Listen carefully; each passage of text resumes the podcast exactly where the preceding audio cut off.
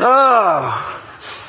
Some people are sitting there going, I can't believe I came to a church singing the happy song.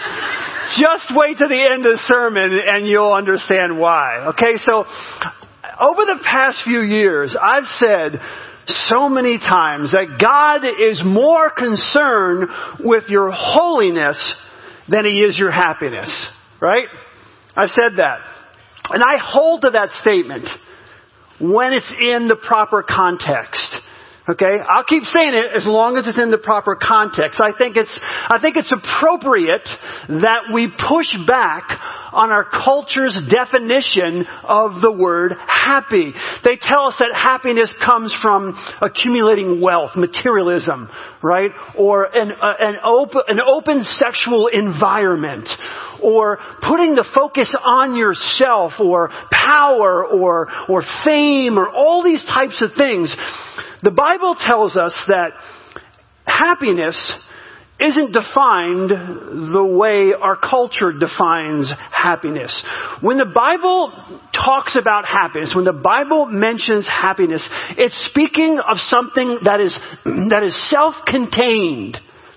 Okay? It, it's talking about something that is self-contained like joy or peace. Do you know the word happy and joy are interchangeable in most of scripture? When you hear the word joy, happiness and joy are, are interchangeable in a lot of the scriptures that we read. Biblical happiness is not dependent on our circumstances. Because before the service started, I guarantee if I asked, what's the difference between happiness and joy? You'd say, well, happiness is external and joy is internal. Can't be taken from you. It's not dependent on circumstances. Biblical happiness is not dependent on circumstances either. Another reason we, uh, we, I, I can tell you this, and I think a lot of people push back on this, uh, this word happiness, is this Christian therapeutic definition of faith. A Christian therapeutic de- definition of faith. You say, Pastor, what are you talking about? Uh, let me try to explain. In this psychological view, the God of love is a God of love because He offers us internal relief from all of our problems. Right? That's what God, that's what God does. That's what God's there for. God exists. God, God exists to fill us with a sense of psychological completeness. That's why God truly, really exists. To fix our feelings of, of emptiness or dissatisfaction and give us a, um, a, a, proper path or a sense of direction. You know what he is? He's a, he's a, he's a cosmic counselor. That's what God is. God is a cosmic counselor and his primary objective, his primary responsibility is to satisfy my emotional voids. That's why God exists. His primary ex- reason for existence is to satisfy Jeff Greer's emotional voids. This concept of God that we have consumes so much of our thinking as Christians and consumes so, so, so much of our prayer life. And when God doesn't do what we expect Him to do, when He doesn't come through and, and, and do what we're asking or expecting Him to do, we get angry. I had expectations that God was going to fill this void and do this and do that, and I prayed and I did this, and that's what God exists, right? To make sure that I, and when we, He doesn't do we expect Him to do, we get angry, or at least we are spiritually confused. What is wrong? I thought I rubbed the lamp. What? I don't understand this. The problem is, is that we're searching for happiness down the wrong path. We are searching for happiness down the wrong path. Now, it is absolutely true that our God has the power to transform our lives, physically, emotionally, spiritually. No question about it. Has the power to transform our lives, but, but, but, but this simplistic theological view of God's love creates a knee-jerk reaction, okay, from pastors and theologians when they hear the word happy. That's what's happened over the years. When a pastor or a theologian or someone spiritually mature hears the word happy, they, they kind of, they've, they've knee-jerk reacted, pushed back on that word and said, well, that word means that's just an external, and they're going by the cultural definition of happiness, and somehow, here's the thing that's kind of ticked me off, okay? We've given up the word. We've given the world that word, happy. It's not their word, it's God's word. God is, God gave us that word. Joy, peace, contentment, happiness, they're all there. They're all biblical. And we've turned it over because it's knee-jerk reaction because of the way people portray it or define it. We've kind of given it away. And I, and honestly, I don't think we should. We need to confront and we need to reject this idea that God is some kind of cosmic genie and He's there who's there to meet all of my felt needs. That's why He truly exists. His, His existence, His true existence is to grant my next command, my next request, right? Rub it, come out, and you grant my next request, God. We have to, we have to push back. We have to reject that concept of God as a cosmic genie. God does not, ex- it doesn't exist to be used by us. God, ex- we, he, we exist to worship Him. He does not exist to be used by us as a cosmic genie. We exist to worship Him, to glorify Him. That's why we exist. God is totally pure and, and perfect within Himself. And our responsibility is to follow His commands, not the other way around. God does not exist to follow our commands. We exist to follow God's commands. And that's where we get confused. That's where the world gets confused. So when people talk about making a huge decision, happens to me often. People are talking about making a huge life decision, their family and their, whatever the case may be. And they say, well, I believe that God wants me to be happy. That happens all the time. I, you know, that, that's the theology. God wants me to be happy. Defined as I just defined it by the world. God wants me to feel, God wants me to be happy. You're partly right. If the decision you're about to make aligns with the Word of God. If it does not, then God is not in a position where He's saying, I just, my, my, my main goal in life is that you're happy. Because if, if God gave you what you wanted, the problem is, if God even gave you what you were asking for, you would not be happy. Even from the world's definition of happy, you're not going to be. It's a trap. So when we make this, we get this idea in our heads that, you know, I'm making this huge life decision and my foundation is, of my decision is God, I believe God wants me to be happy. You're right if your decision is going to align with the Word of God. But if it does not, then take that off the table. Because of that theological pushback, the word happy has been pretty much shoved out of our spiritual vocabulary. I, will be honest with you. I have to be honest. And you, if you've heard me before, you know I have in a lot of cases. You know what I mean? I'll use the word joy, I'll use the word peace, I'll use the word contentment, but not very often will I use the word happy because of the connotation it has in culture.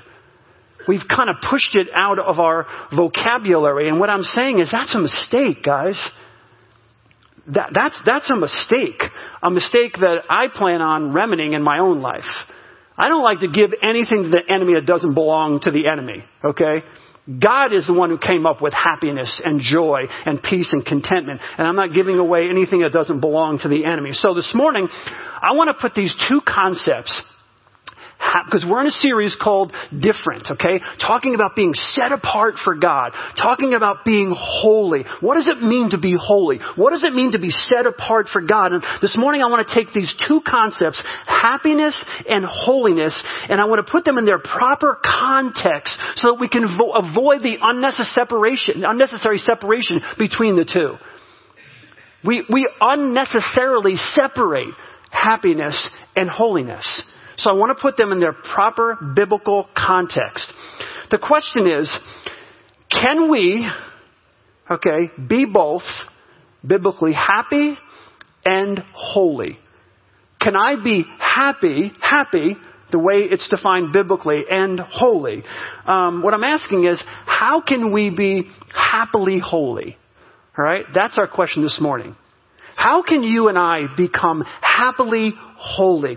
Now, I, I, I've, I have this, you know, pastors get up and say, I, I, I'm only giving you a fraction of what I've studied or, you know, and it kills me. Um, this is one of those times.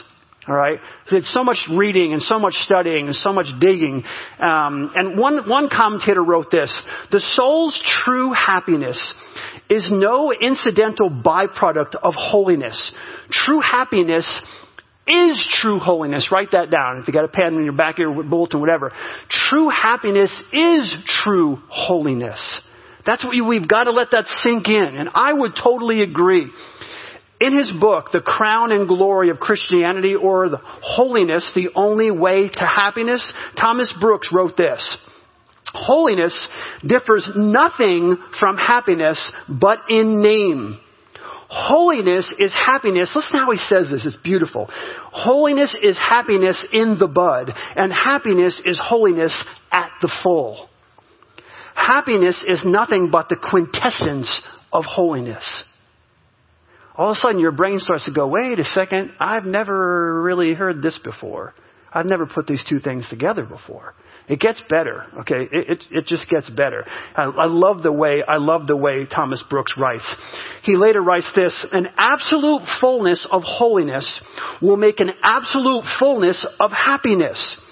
When our holiness is perfect, listen to what he says. When our holiness is perfect, our happiness shall be perfect. And if this were attainable on earth, there would be but little reason for men to long to be in heaven. I mean, drop the mic on that one. If you could pull, he's saying if you could pull this off, if you could, if you could pull this off, that happiness and holiness, that's what they're saying. There, there's no separation here. If you're holy, you will be happy. True happiness in Christ is holiness.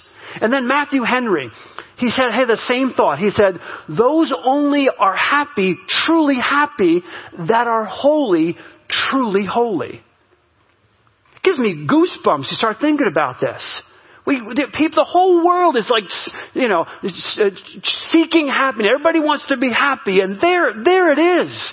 There it is. Simple as that. These guys, these men understood the theological truth, this theological truth so well.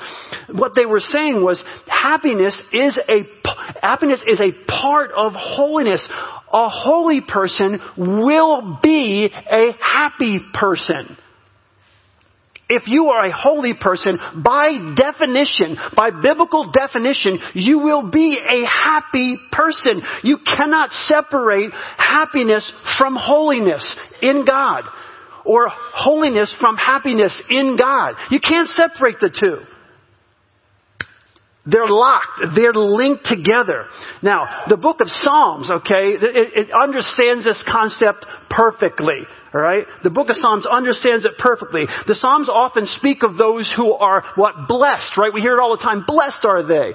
Talks about blessed. But that word blessed in most cases in the Psalms means happy. That's what it means. It means, it means the word happy. According to scripture, the truly happy will be the truly holy. In, in Psalm chapter 1 verses 1 and 2 it says, listen to this, blessed is the one who does not walk in step with the wicked or stand in the way that sinners take or sit in the company of mockers, but whose delight is in the law of the Lord and who meditates on his law day and night. More exactly, Happy is the one. It could, it could, it could read, it should read, happy is the one who does not walk in step with the wicked. Happy is the one.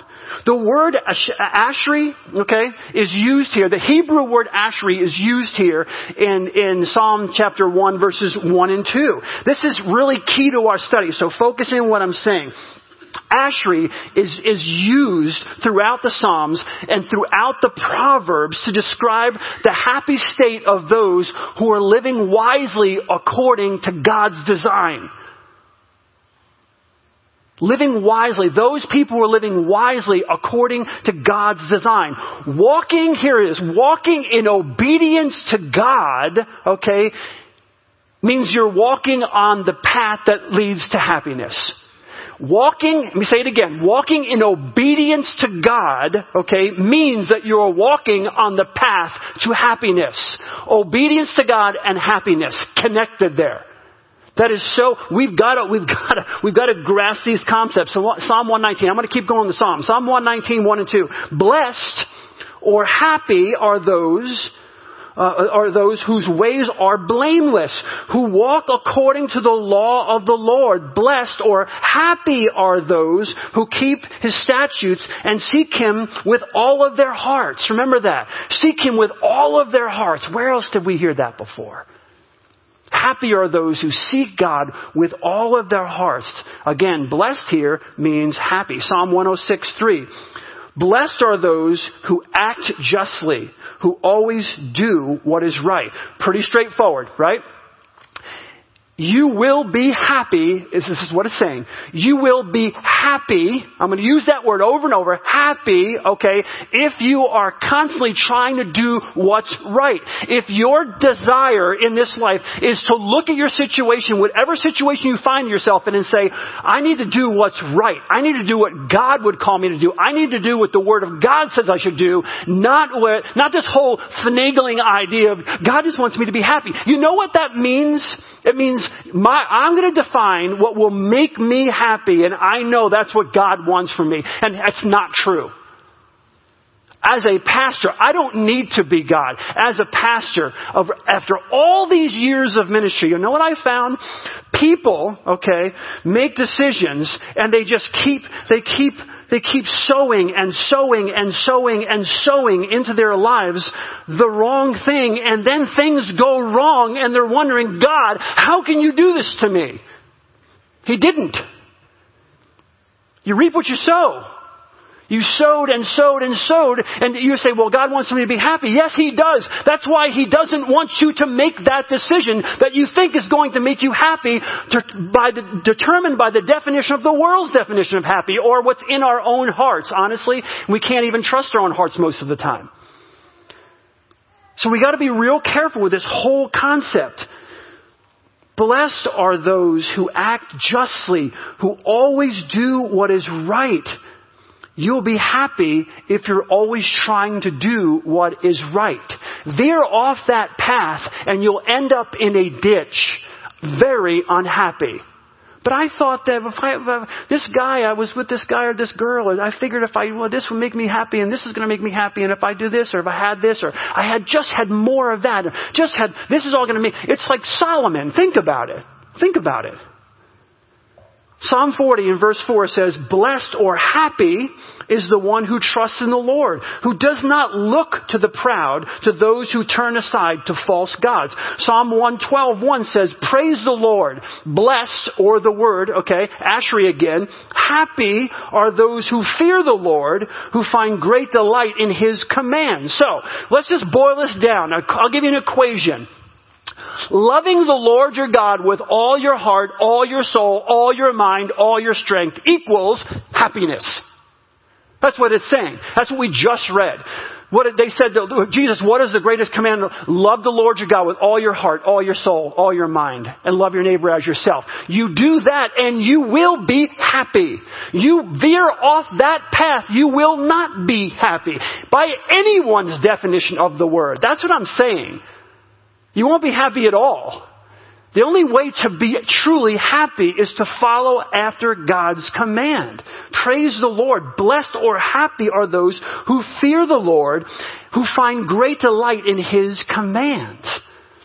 But not only are happiness and holiness, blessedness, if you will, joined in the Psalms, they are linked together, okay, in the Beatitudes of Matthew chapter 5, verses 2 through 12. They're linked together there as well. In Matthew 5, Jesus begins this, this, this, this sentences, okay, um, with the words, um, blessed are.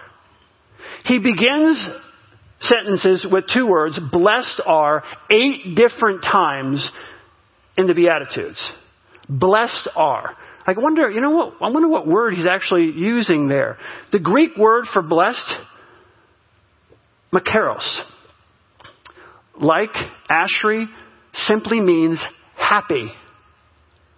When he says blessed are those, he, it's, it, the, the word means happy in the Beatitudes. So in Matthew, the Beatitudes could read, blessed or happy are those who are persecuted because of righteousness, for theirs is the kingdom of heaven. Matthew chapter 5 verse 10. Blessed or happy.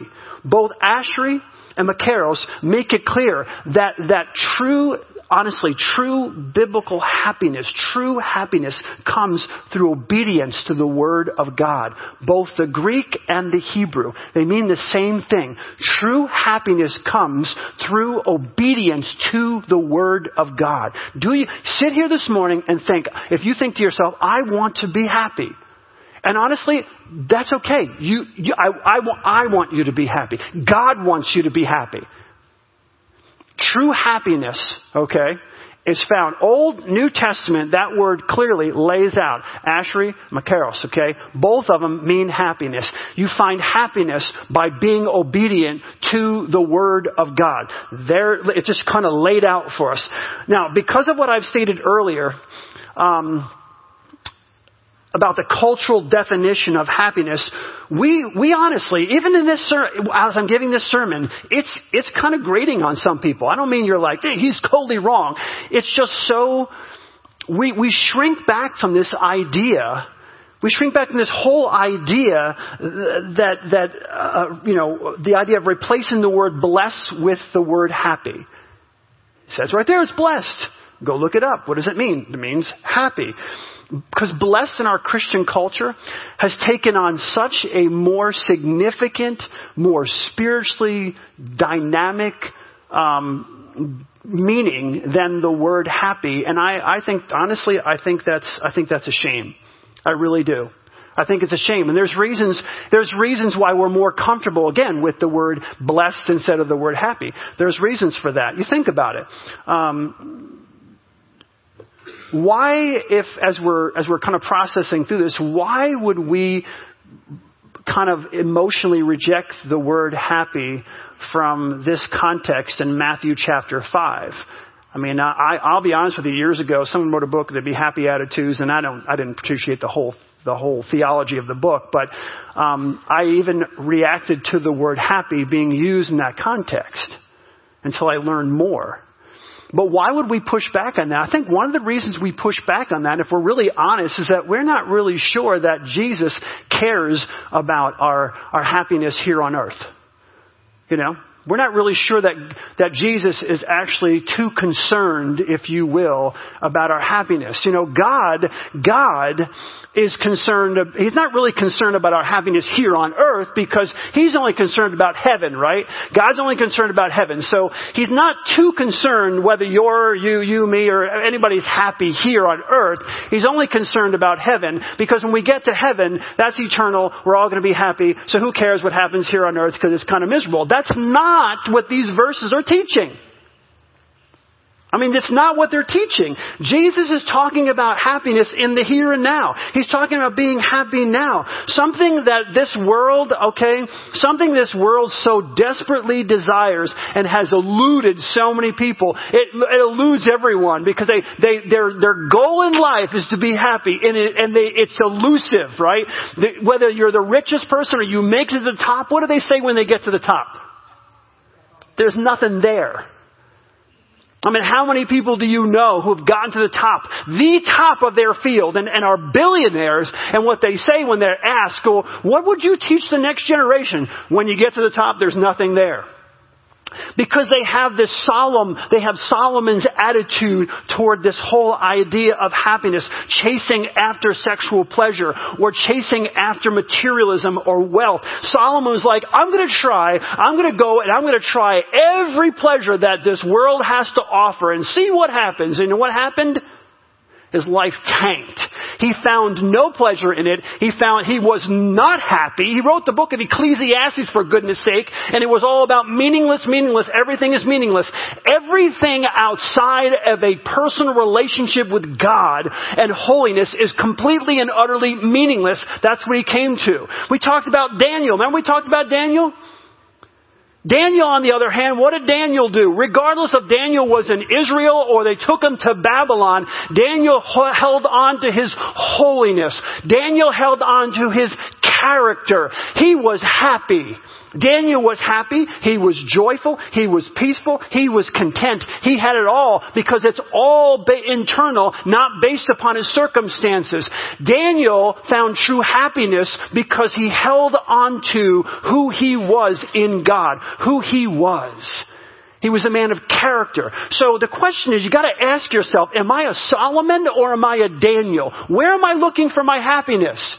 In the next guy, in the next woman, in the next job, in the next, you know, if I, if you just had a little more, if you just, if your portfolio was what, then you'd be content, then you'd feel, where is it? Honestly, where is, where are you searching for happiness?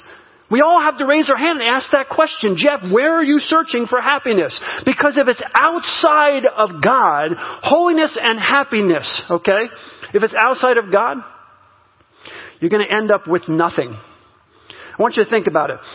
The things that Jesus promises us in His Word are things that are going to make, honestly, almost anyone truly happy.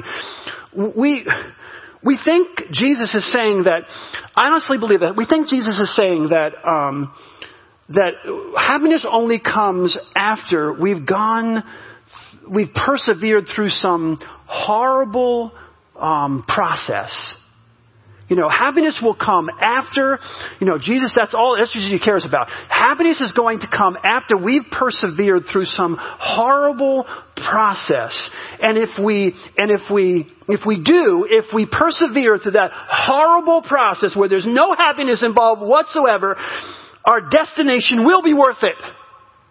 So just suck it up, all you people. Right?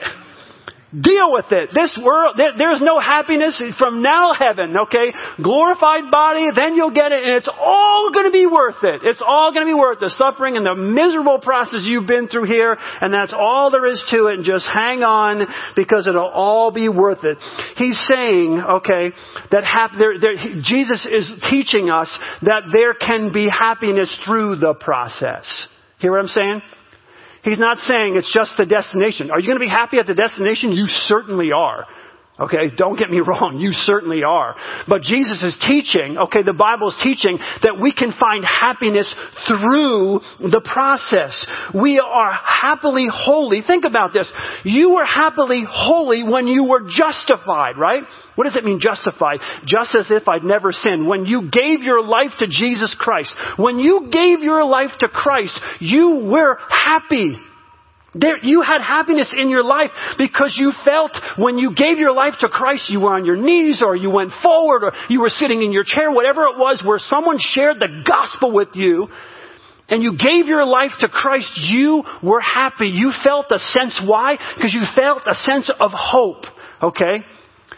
In the present, in your present circumstances and for the future. It wasn't just that you were going to heaven. You felt hope in the now, in the path to the future. When you were justified, you, you were happily holy. You were happily holy. But the journey through the process of sanctification, in that journey through the process of sanctification, Satan came along and he deceives us into thinking that happiness can only be found on some distant, you can see it in the distance, you could just make it out, that mountaintop. That it can only be found uh, as you climb this mountain. And that mountain, honestly, let's be honest, that mountain is so far off you can never get there. And and even if you can make it to the base of the mountain, it's so high and so steep, you can never climb it. And so when we get justified and we, we give our lives to Christ, we're like, yes, we have hope for the present. We have hope for the future. And then all of a sudden we go through this process of sanctification, an ongoing process, and Satan deceives us in thinking, yeah, yeah, yeah, yeah, now, now you're really into it. Now, now you're going to see the reality. The only time you're ever going to be happy after this, guys, hang on for, to your boots. See that mountain way over there, how far it is? You're never going to reach it. But when you get to the top of it, maybe at some point you'll be happy when you die and get a glorified body. That is not true. That is Psalm 23. Psalm 23 would beg to differ. The Lord is my shepherd. I lack nothing. He makes me lie down in green pastures. He leads me beside quiet waters. He refreshes my soul. He guides me along the right paths for His name's sake. Even though I walk the darkest valley, I will fear no evil, for you are with me. Your rod and your staff, they comfort me. You prepare a table before me in the presence of my enemies. You anoint my head with oil. My cup overflows. Listen to the words. Surely goodness and love will follow me all the days of my life and I will dwell in the house of the Lord forever. Let me go back. Surely goodness and love will follow me all the days. Are you breathing right now? Someone raise your hand if you're breathing. Okay? Surely goodness and love will follow me all the days of my life. This day, this Sunday, and then I will dwell in the house. It's, it's hope for the present, for every single day that we live on this earth and we breathe, and then we will spend eternity with Him and be even happier, if you will. That's right, amen. See, the truth is, the truth is, happiness and blessedness, hear me, hear me out guys, this is so important. This is so theologically deep, we can grasp this. We can get there, okay? Whole, happiness, blessedness is also found in the valleys. It's also found in the journey. It's not just the mountain way over there that I'm never going to get to. Maybe when I'm 98 years old, I'll get to the base and probably won't get up it, but then I'm going to die anyway, so I'm going to be in heaven and I'm, that's not it. Goodness, and let me ask you a question. Seriously, think about this. Everybody wake up. If you fell asleep, wake up, okay? Here, hear me out, okay? If goodness, if goodness, here, we locked in? If goodness and love followed you all the days of your life, would you be happy? If goodness and love followed you all the days of your life, would you be happy? Answer. Yes. Okay. Right. Y- yes is the answer. Me too. Isn't that the very definition of happiness? That goodness and love would follow me all the days of my life? Isn't that not the very definition of happiness? See, the, the, the beautiful reality of justification in Christ, where where just as you, you come to Christ and just as if I'd never sinned, right? His blood, the blood of Jesus Christ, when He died on the cross, covers me. I am a new creation. The old has gone. The new has come. I am a royal priesthood, a holy nation, a person belonging to God. I'm a joint heir of Jesus Christ. Uh, when I, was, when I was justified, think about this. The beauty and reality of justification in Christ creates the happy holiness of the psalmist. We have this. It's just a matter of now grasping it. We have it. We have been justified in Christ. Psalm 32, 1 and 2. This is what it, te- this is what it says, okay? Blessed or happy is the one whose transgressions are forgiven. That's me. Whose sins are covered. That is me. Right? That's me. Blessed or happy is the one whose sins the Lord does not count against. That's me again. And whose spirit is no deceit. Well, I'm working on that one. Okay. You know, all he gave to me, I've got. But I'm working on other areas of my life. But that is that not it? Blessed, happy is the one whose transgressions are forgiven, whose sin, uh, sins are covered. Blessed, happy is the one whose sins the Lord does not count against them, and in whose spirit is no deceit. Christians can feel. This is so awesome. Christians can feel the full weight, the full weight of what it means to be happily holy as we live out, as we try to live out and understand our union with Jesus Christ. We are united with Christ. We've been, we have been talking about this. We've been talking about it more, all over and over and over and over. This is, uh, right. Deep breath. All right. Listen to my words. This is so important. I want you to just, I'm don't, but just close your eyes just for a second, then open back up again as I read this. But I want you to, I want you to hear this. Okay? In Christ, we find an inseparable physical, emotional, and spiritual connection, okay, listen, between our obedience and our joy. Between our sacrifice and our peace. between our pursuit of true holiness and our experience of true happiness. Okay, open your eyes up. Did you get that? We find this physical, emotional, and spiritual connection between our obedience, our obedience to God, and our joy. Between our sacrifice and our peace. And between our pursuit of true, pursuit of true holiness and our experience of true happiness. Man. See, this is why, this is, this is why dabbling in your faith is such a waste of time. Right? And you wonder, why can't I? I don't understand. Why, why doesn't God, or why can't I, or I'm not growing. This is what we have to, this is what we have to go after. There's two books, um, there's two books that I think would be really, really helpful for you all to read, okay, together. Alright? One is Practicing His Presence, and one is Hind's Feet in High Places. I'm going to leave them up here so you can see them. There's some out here at Wise Words, but you can write them down. If read those, this will help you at what we're talking through. This is tough stuff. I'm not feeding you little candies. Oh, we're all going to be happy when we leave here. We should be happy when we leave here because what I just told you. But if we, we need to strive, right? We need sanctification, that ongoing process, seeking after what does it mean to have true union with Jesus Christ? See, our, if our goal is to be like Jesus, if our goal is to be like Jesus, we need to take time to step back and reflect. Okay? I want you to step back and reflect. 1 Timothy 111 talks about the glory of our blessed God.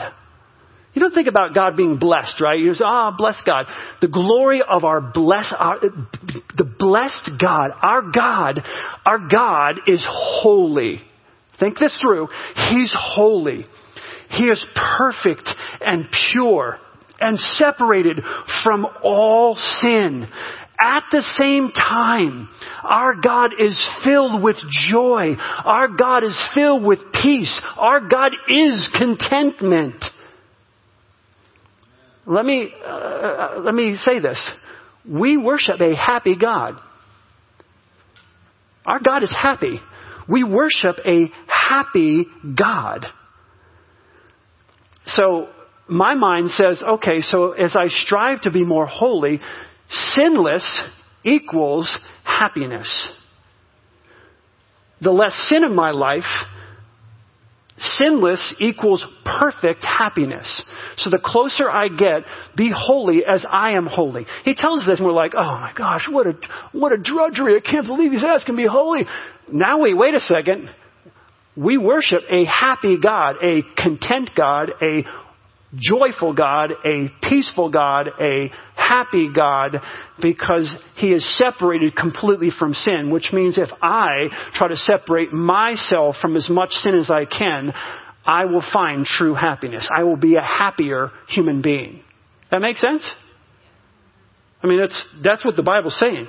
He is completely, God is completely content and self-satisfied in His eternal perfection his happiness is a part of, it's a very part of his glory. God's, his happiness is a part of his glory. Now, I want you to go back to Colossians 3 3. This is, this is awesome. Stick these things together. It's so exciting. Pastors get goosebumps over this stuff. All right. All right. So Colossians 3 3. What does it say? You died. You, all of us, we gave our lives to Christ. You died and your life is now hidden with Christ in God. So what did we just talk about? God, right? What did we just talk about? All those things. You died. When you gave your life to Christ, you died. You okay? And your life is now hidden with Christ in God. As we seek to understand our union with Christ, we will be happily holy. As we seek out, as we try to understand, as we become closer to what it means to be in union with Jesus Christ, we will become happily holy. You died and your life is now hidden with Christ in God who is completely content, completely peaceful, completely joyful, and completely happy. And the closer we come to understanding our union with Jesus Christ, the more we're going to be happily holy. And what God has joined together, what, God has joined together, let no pastor, let no theologian, let no church member separate. We got to stop doing it. Uh, and I'm talking to myself first. We got to take back what belongs to us. You want to be happy? This is the way to be happy. So my friends, we've come full circle. We've come full circle.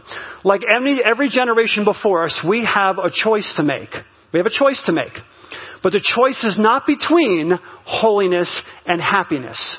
The choice is between two paths to happiness. One evil and one good. The first choice is to seek out happiness by this definition, by the definition the world has given to happiness. This culture's definition of happiness. It's seeking happiness that way. That's your first choice.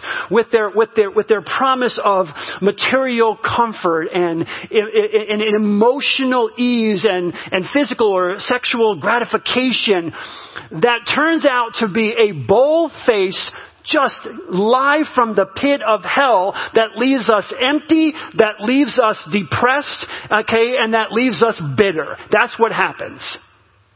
It offers you one thing, that carrot. Oh, happiness. I'll give you, happiness is found in that guy. Happiness is found in her. If you just had this, you know that. That's, and it's a lie from the pit of hell that leaves, leaves you empty, depressed, clinically depressed, or, and bitter. That's your, that's one. That's one path. The second path, that second choice, is true happiness that is found in Jesus Christ.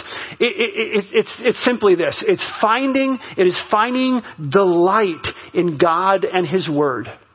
It is you and I finding absolute delight in our God and His Word. It is seeking, okay, and treasuring, seeking out and treasuring God's glory and God's holiness above and beyond everything else. That's happiness. Seeking and treasuring God's glory and God's holiness above and beyond everything else. Here's the saddest thing of all, the conclusion I came to. So many people, so many people avoid holiness and pursue happiness, not realizing that the two are one. So many people avoid holiness and seek happiness, pursue happiness, not realizing that the two are actually one. Let's pray. Father God, thank you for this time we can spend together. God, I pray, I, I, on my knees, I actually, I beg you, God, I beg you, I beg you,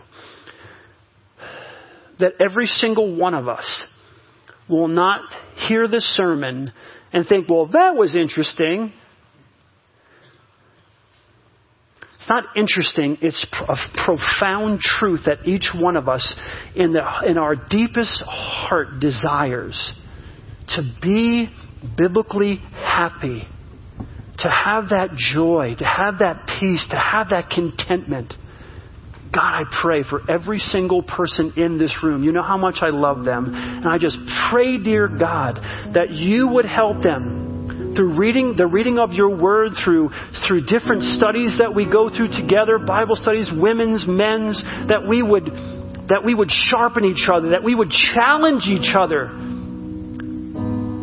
to seek your truth, to understand who you are, to worship you, to be holy, to be holy so that we can be happy. We love you, we praise you, we thank you in Jesus' precious, awesome, and holy name, and happy name. Amen.